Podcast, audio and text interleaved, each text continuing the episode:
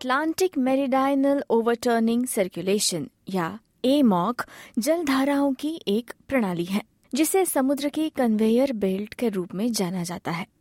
गर्म सतही जल उत्तर की ओर बहता है, जो गल्फ स्ट्रीम के रूप में यूरोप में गर्मी लाता है। जैसे जैसे ये ग्रीनलैंड के पास आता है, पानी ठंडा हो जाता है और खारा हो जाता है, जिससे ये दक्षिण की ओर वापस ले जाने पर अधिक गहराई में डूबने लगता है। लेकिन जैसे जैसे ग्लोबल वार्मिंग बढ़ता जा रहा है, ए मॉक कमज़ोर होता जा रहा है।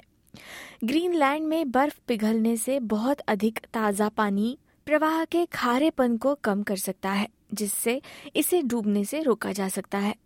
लंबे समय से अटकलें लगाई जा रही थीं कि ओवरटाइम के दौरान सिस्टम बंद हो सकता है। डॉक्टर प्राक्तन वडनेरकर सिडनी में इन्वायरमेंटल साइंटिस्ट हैं।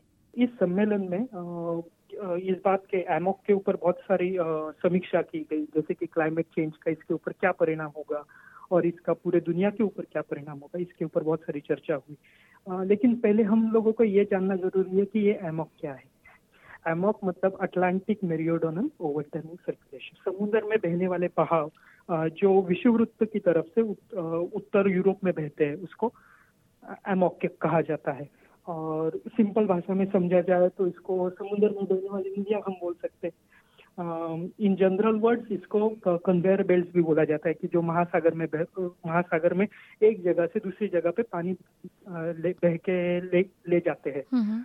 तो ये होता है एमॉक इसमें क्या होता है कि विषुववृत्त में जो गर्म पानी होता है जो सतह के ऊपर समुद्र का वो पानी यूरोप होके उत्तर ध्रुव की तरफ़ जाता है। जैसे कि ग्रीनलैंड की तरफ़ जाता है और जैसे ये ग्रीनलैंड की तरफ़ पानी जाता है तो इस पानी पानी का टेम्परेचर कम हो जाता है और इसका खा इसका खारापन भी बढ़ जाता है। इस वजह से वो पानी समुद्र के निचली सतह पे जाके फिर से दक्षिण की तरफ़ मूव होने लगता है। इस तरीके से वो उस कन्वेयर बेल्ट काम करता है।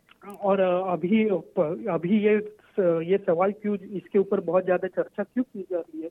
इसका कारण है कि क्लाइमेट चेंज क्लाइमेट चेंज जब हम क्लाइमेट चेंज के बारे में बात करते हैं तो हम हम सबको ये पता है कि ग्लोबल टेम्परेचर बढ़ रहा है।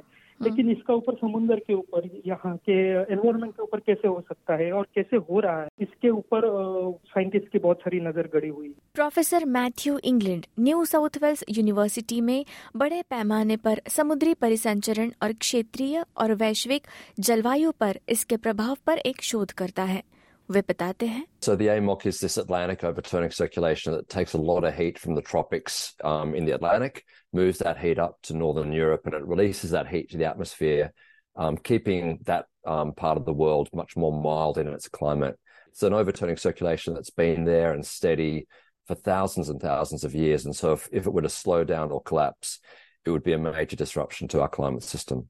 अब हमारे पास इस बात की ताज़ा जानकारी है कि ऐसा पतन कैसे दिख सकता है। कंप्यूटर मॉडलिंग का उपयोग करके नेदरलैंड के वैज्ञानिकों ने ताज़े पानी के प्रवाह का एनिमेशन दिखाया, जब तक कि एमॉक तथा कथित टिपिंग पॉइंट तक नहीं पहुँच पाता।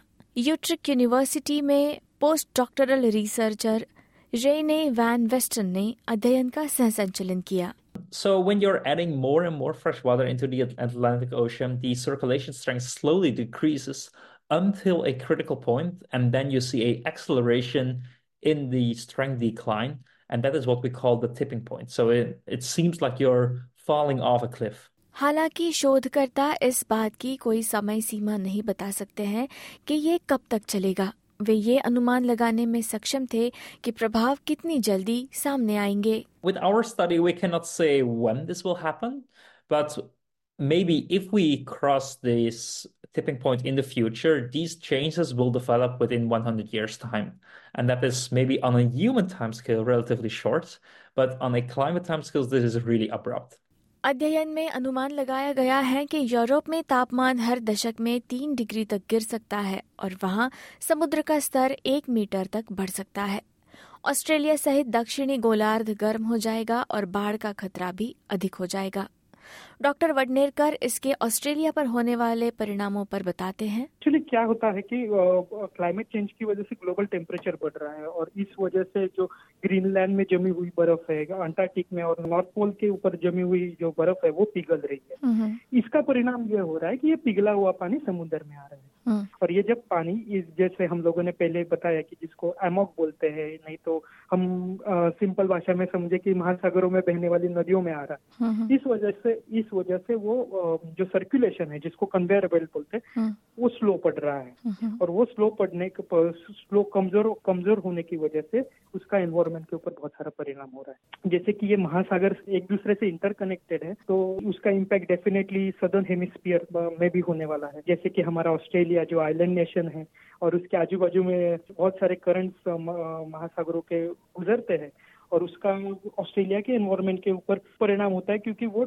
ऑस्ट्रेलिया का वेदर डिक्टेट करते हैं और ऐसे बताया जा रहा है कि अगर अगर ये ये अकॉर्डिंग टू दिस रिसर्च अगर ये ऐसा होता है और ये कमज़ोर पड़ता है तो इसका परिणाम ये होगा कि ऑस्ट्रेलिया में तापमान बढ़ेगा हम्म। और दूसरी चीज़ बहुत सारी जगह पे फ्लडिंग जैसे इशू आ सकते हैं और अमेजोन में गीला और शुष्क मौसम बदल जाएगा, जिससे वर्षा वन का पारिस्थितिकी तंत्र गंभीर रूप से बाधित हो जाएगा।